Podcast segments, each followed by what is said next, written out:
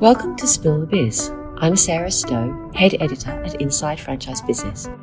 Join me as we have candid conversations with leading entrepreneurs and business owners behind some of the world's most impressive franchise brands.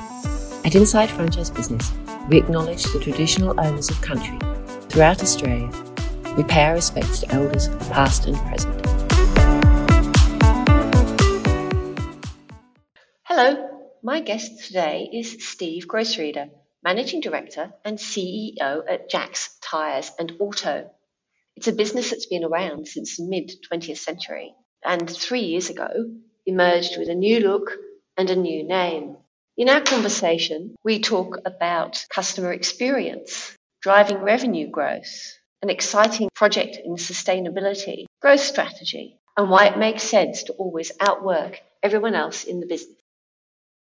Hi, Steve. It's uh, great to have you with us this afternoon, and I'm really interested to hear about Jax as it is now. It's had quite an interesting history. It's been a brand that's been around since mid century, mid 20th century. But three years ago, um, you came out, you know, Jax came out with a, a, new brand and a new look. Can you just tell us about that and, and why the need for a rebrand? Uh, yeah, sure, Sarah. Look, firstly, you know, uh, uh, thank you for having me, and uh, it's a pleasure to be here. Uh, Jax, uh, almost four years ago now, um, embarked on a corporate strategy where the the whole decision to rebrand Jax was driven by the need to reflect our customer centric values and to align our brand with our new operating model, Jax Tyres and Vehicle Servicing. as we evolved and expanded our offerings, we recognised the need to ensure that our brand identified accurately and represented our focus on providing exceptional customer service and quality products. And, and as the, uh, the, the evolution of Jackson, the corporate strategy, come to, to, uh, to fruition, you know, the, the customer experience was the centre of everything that we did. You mentioned there that, that it was not just tires, that it's the, the vehicle mm. aspect as well, because you the brand merged, I think, uh, quite a few years ago with um, QuickFit. Correct. Yeah, yeah. Um, and so has has it been for, for, most of that period of time just perceived by the customer as a tire a tire business, and, yeah. and if so, what proportion of the business actually was focused on that element, and, and how new is yeah. the vehicle side?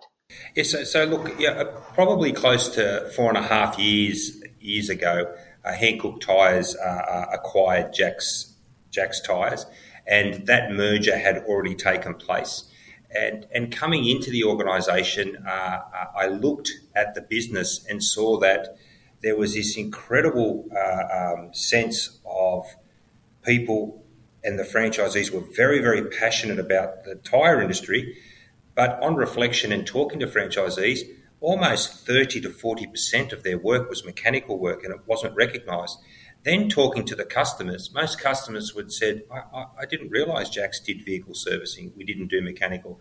So it was interesting. It was the best kept secret. So it was clear, you know, that there was an opportunity to realign the operating model uh, and really enhance what was already considered a good customer experience by uh, um, by the industry is just to take it to that next level. So I think last year, I think it was was last year, um, you were awarded a, a best CX transformation uh, for retail. Uh, and also the CX Leader of the Year, which was fantastic. So, belated congratulations for that. Can you to tell us a little bit about the role that the customer played in reshaping the business? Yeah, so so look, it was it's very very clear uh, uh, for us as a uh, as a premium retailer. Our actual new corporate strategy was uh, uh, customer experience premium led retail strategy. So we always knew that the customer had to be at the centre of everything we did. So uh, over coming into the organisation before we even started any sort of transformation, we really had a look at our customer journey and we we completely relooked at the customer journey map from start to finish. And we used that customer journey map once completed as being the change anchor for the entire corporate strategy. We took everyone within the franchise network on the customer journey uh, um, introduction. We took all our employees through it. And what we found is the customer became the central point of everything we did. So everything we did on the strategy after that, we we're just building blocks, and uh, and which clearly helped us align our operating model, our our uh, consumer proposition, and uh, and and ultimately helped us realign the brand. So so. how important is kind of customer experience above well not above but as a portion of, of what you're doing can you can you give it a a percentage in terms of its, its relevance to the business? Yeah, look, so so one of the most important things that once we completed the customer journey map, we linked uh, NPS and CSAT scores to higher profitability within the franchise network. So all of a sudden, once the ROI linkage had been created between great uh, net promoter scores and CSAT uh, uh, measures, the, the penny dropped with the franchise network and all of a sudden we went on this this transformational change, and COVID was right through that as well. But at the centre of everything we did, our retail agility became uh, uh, reliant on good customer inputs, both at the beginning of the journey, at the end of the journey, and also in real time in the journey, so we could intervene and make a difference. So I don't know if I could give it a percentage, but our DNA now is customer experience and we differentiate on customer experience. So every day we endeavour to create a better experience today than we did yesterday and start to put the, you know, the, the, the plans in place to create a better experience tomorrow. Um, premium retail, we have to differentiate on customer experience. Uh, uh, uh otherwise, um, you know, we're really differentiating on price. And, and uh, for us, our growth agenda is dictated by how how much we can underwrite the customer experience. So we will only grow as quick as we can make sure that we're delivering this high level of customer experience. So uh, it's it's a uh, it's it's it's how we operate now moving forward. So to give you a percentage, I don't know, but it's pretty important. Yeah. Well, it, it certainly seems to have had an impact on revenue because your growth was strong and you hit an all-time record um, of 22% revenue growth last year. So is there anything else that counts as a, as a key factor in that, or, or can you pin that all down to the customer experience? So, so no, it's it's aligning on the customer journey and the customer experience, and then making sure that your operational model can deliver that seamless customer experience, and you can leverage the investment in customer experience. So we, as I indicated, we heavily invested in the customer experience to start with, and then we found ourselves having to align our operational model uh, to make sure that we could deliver that seamless experience. So, and and what we, we did in the early days is to create some some simple focus areas for our business, and we called it our SOS strategy. So, what what, what that stands for is service excellence uh, plus operational efficiency equals sales performance. And then what we did is we linked the ROI linkage behind that. So they saw that, you know, service excellence without operational efficiency won't give you the sales performance. But you link the two together and you'll get the sales performance. So, uh, really, really important. But it was simple for the franchisees and their teams to actually comprehend that piece. And, uh, and, and the ROI linkage behind that really helped us to drive the change. Now we are at the situation where we make a change in the operation, people are asking us in the network, have you considered the customer journey? Have you considered this? It's it's it's fundamentally fantastic for us. So uh, we we have to make sure that we've got this overzealous change management program across the organisation because they're very very customer focused because they can see that not only is it their customer base and and the loyalty of the customer. It's also, uh, you know, their revenue model. So that's been quite. It sounds as if it's been quite a kind of a mind shift across the network, and and has that been key to you um, engaging the franchisees and, and engaging employees more? Because that's something that you've kind of talked about a little bit. Is there are there other strategies that you've used to sort of pull everyone together and and get them thinking the same way? Yes, no, no. Look, look. It, it's it's key to just about everything we do. Every new franchisee that comes into the network, they go through an intensive induction program where we, we not only train them on you know on the importance of customer, We also train them on how to leverage that customer experience to make sure that you're you're you're, you're um, taking advantage of the investment that we're given. So, for example, every customer that comes into the JAX ecosystem gets a complimentary inspection, and that vehicle inspection, uh, almost seventy percent of the vehicle inspections come up with a clean bill of health. The other 30% of the inspections will have some sort of work that is required to be done, and we put it into some sort of uh, you know a, a, scheduled program by identifying what work may need to be done immediately, what work may need to be done at the next service interval, and and, and what you know uh, um, work may need to be done in 12 months' time or the next next service. And what we find is providing that transparency and that trust with our customer they actually just ask us to book the vehicle in for, for work pretty much straight away. So uh, it, it, has been, and that inspection process is all about our consumer promise about peace of mind driving. So, uh, as I said, 70% of the inspection uh, reports come up that your car's great, and that's a great customer uh, um, uh, value uh, to know that your, your vehicle's great and you're going to probably have not require anything, you know, for your next service interval. But the uh, the uh, where we do find something, it gives them that peace of mind and transparency. And then we can also look at what, what what's immediate that needs to be done now, and what can be scheduled in down the track, uh, depending on how your budget is uh, is suited. One of the really exciting things that you're doing is um, around sustainability. So you've got quite a few um, elements, I think, to your your Future Fit program. Um, can you just tell us a little bit about how you introduce that and, and what the goals are and how you're going about it? Yeah, so look, look in, in our in our corporate strategy, we have uh, uh, four major goals. Uh, first, it's it's all about uh, um, uh, uh, franchise fit, retail agility, growth, and then the first one is future fit. And, and what future fit is is all about is making sure that JAX is in a position, you know, for the for the foreseeable future. It's adapting to not only uh, evolutions in the automotive market, but also evolving to our consumer ele- evolution. We found during COVID, we put some um, immediate changes in based on what the customer's needs were, and we're able to do that quicker than the competition. An example would be uh, JAX was the first uh, uh, um, automotive repairer to, to, come to the market with zero contact uh, around the uh, uh, about servicing the vehicle. Now, a lot of our competitors followed two weeks later, but the fact that we could actually do that so quickly meant that we were really listening to what the customers' needs were at that time.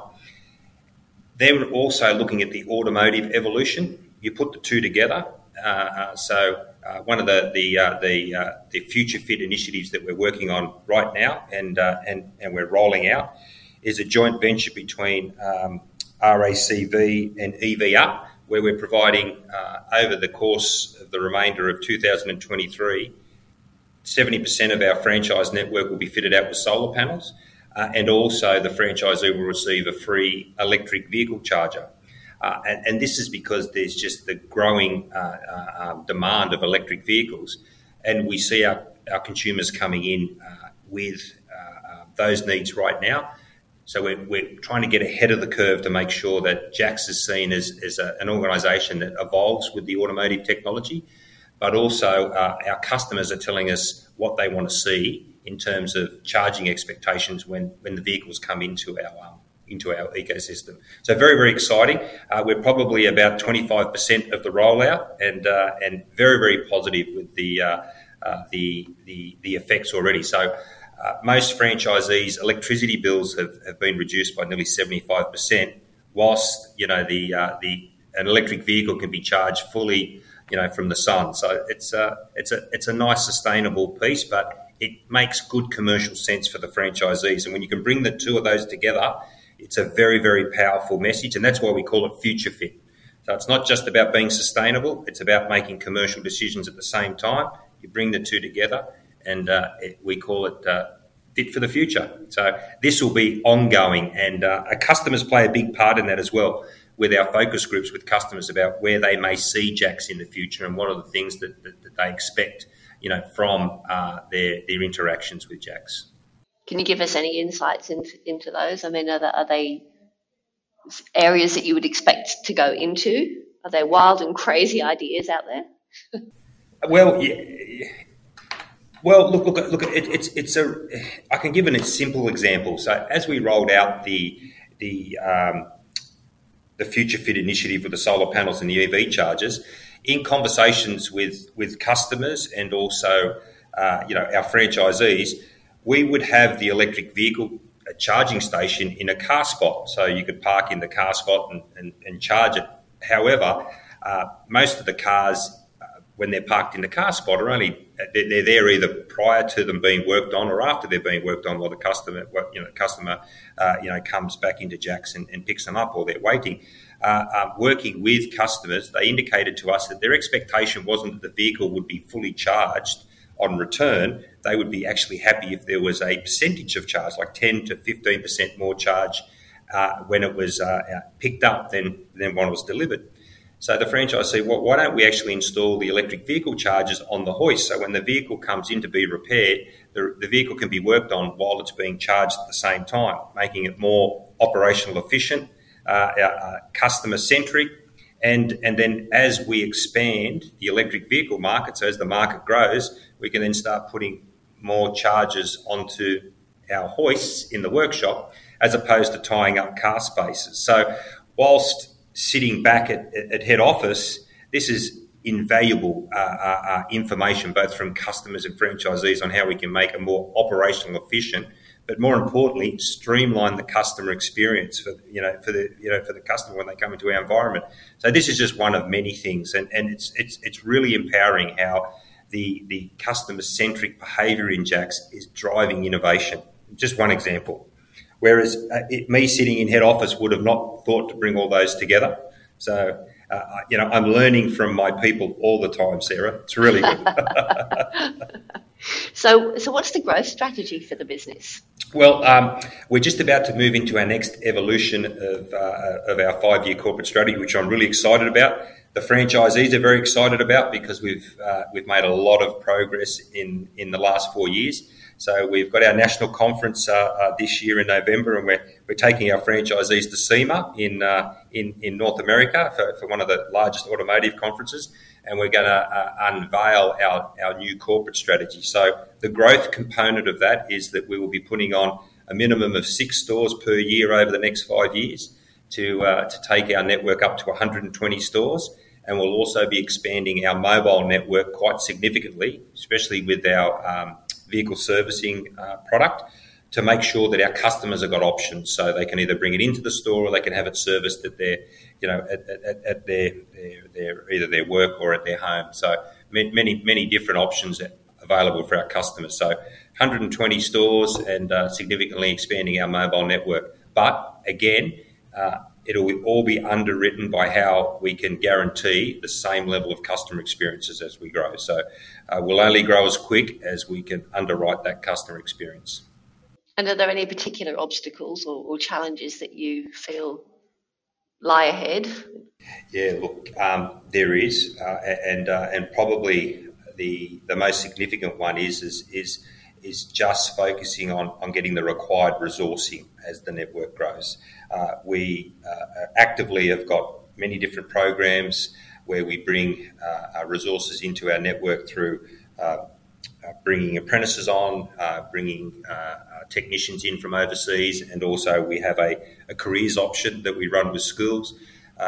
as you can imagine, growing six to seven stores plus a mobile network plus servicing a network that's already in, in a situation of, of, uh, of, um, under resourced personnel right now at the moment, it will be a challenge for us. Uh, before COVID, the automotive market was already heavily restricted in terms of resources. Uh, the COVID piece has just made that even worse. And the automotive market is growing. New car sales are up, used car sales, uh, you know, are also up. People are holding onto their vehicles longer. So there is plenty of opportunities in the automotive market. Uh, so we need to encourage more people to enter that market. And a lot of the uh, uh the industries are working together quite well through through the AAA in trying to encourage more people to come into the industry. And and look, a lot of a lot of my retail competitors, we work collaborative together to try and bring more people into the industry. So that will be a challenge for us, but at this stage we're, we're on track. So, but it, it will be something that we need to work on over the next couple of years. But it's exciting that it's a, a an area with potential, um, and that's always um, it's good to have those kind of challenges to have to overcome. Um, if you know the potential is there. Do you, in talking about kind of you know growing business and bringing more people into into business, do you think business is instinctive, or do you think it's a, a mindset that you can develop with the right sort of nurturing and education? Look, it, it's a really good question, Sarah. I've seen I've seen successful examples of both. So. I think if the the participants willing to learn and be hungry, because uh, that's how I became, uh, you know, a, a, acquired that mindset. I don't know if I was born with that mindset. I absolutely acquired it over time with great mentors and and plenty of opportunities that were given to me. Uh, so, uh, but I've also seen people that are just being gifted and, and just excelled in it from day one. So, to answer your question, I think it could be either. Um, and and in terms of leadership, which is different, obviously, to, to kind of business, what does that look like to you? How would you define it? Well, look, look. Leadership for me is is very much situational, uh, uh, and and I think that uh, we we we uh, we operate in a in a, an incredibly fast market, an incredibly evolving world, and I think that leadership needs to be situational, depending, you know, on on, on what you're confronted with and, and, uh, and, and what are your people's needs at any given time. But at the core of that, I think authentic, authenticity and, uh, and just a genuine concern for, for the well-being of people is, is at the centre for me. And then empowerment, uh, uh, purpose, and making sure that I can link that purpose to our vision so everyone feels that they're adding value and, uh, and, and leadership for me is, is, is, just always been about making sure that uh, that, that, everyone's actually um, yeah, aligned and moving in the same direction. So, has would you say those kind of um, that kind of ethos that you've just expressed has that been a driving force for you, or has there been something else that you've kind of looked to achieve in, in business? What's been their ambition? It's a, it's it's it's probably been this the way I've operated. Uh, mm. um, you know, in, in most of my career. Uh, if you if you're looking for change, if you're looking for growth, if you're looking for success, and you don't think people at the core of it, you probably need to rethink your strategy. now you start. You, you mentioned that, that you um, felt that you'd learned about business, you know, through mentors and early on, and I, I wondered how you started out in your career because I, I I've seen I think it's on LinkedIn that you have a craftsman certificate of proficiency as a motor and plant mechanic. Is that was that your starting point? Yeah, no, look, uh, I always wanted to be a mechanic and mm. uh, um, uh, straight out of school became a mechanic and, and loved what I did. Uh, and, and, during, you know, uh, probably the first or second year as a tradesman, I was offered an, offered an opportunity to go into management that, that I couldn't refuse, and I've never looked back. And then just grew grew through management and post uh, graduate studies and so forth. And and, and again, had some fantastic mentors along the way, and and and I just had this thirst to, to, to, to keep growing, and uh, and here I am. And do you have are there any influences outside of, of business that, that you feel might have shaped your life? Yeah, look, look, I, I do. I think that there is there is a long list. There is no doubt. Uh, um, uh, I, I think that I, I've learned from so many people over the years different things by just just listening and observing. But look, I, I suppose really early in in in, uh, in my childhood, my father died in an accident, and uh, my mother uh, became, you know, my, my role model, and and uh, she had this view that I could do anything that I focused on, and she just supported me one hundred percent. A little bit biased, of course, you know what I mean, uh, but uh, absolutely just uh, just kept encouraging me to to. to do whatever I, I, wanted to focus on, and, and, she always made sure that whatever you focus on, make sure that you outwork everyone. So, you know, very, very powerful role model. Um, so I give her full credit. And what piece of advice would you give to someone starting out in their career now, now that you're where you are and you've had, a, you know, a few years under your belt to, to see how the world works and how business works? Yeah, look, it's it's uh, it's interesting. I suppose I've never been asked this question, but uh, look, what, what, I what I would uh, you know uh, uh, give to someone is is make sure that you enjoy what you do and and you and, and, and you have purpose. If you have purpose, and then you can clearly articulate what you need to do or the roadmap, And then the last piece of advice is just outwork everyone. And uh, no matter what happens, you just stay true to your purpose, stay true to your vision and your roadmap. And if you outwork everyone, you'll, you'll eventually come to the top. Same advice my mother gave me whatever you focus on, you'll achieve. And, uh, and just to make sure that you're doing it with purpose. Okay, that is great advice. Um, thank you so much, Steve. It's been great to have a chat today. Thank yeah. you. Yeah, thank you, Sarah. Thanks again for listening to Spill the Biz. Don't forget to subscribe, and if this podcast has spiked your interest in the world of franchising, make sure you check out our website, insidefranchisebusiness.com.au, for more great info and tips on how to get started.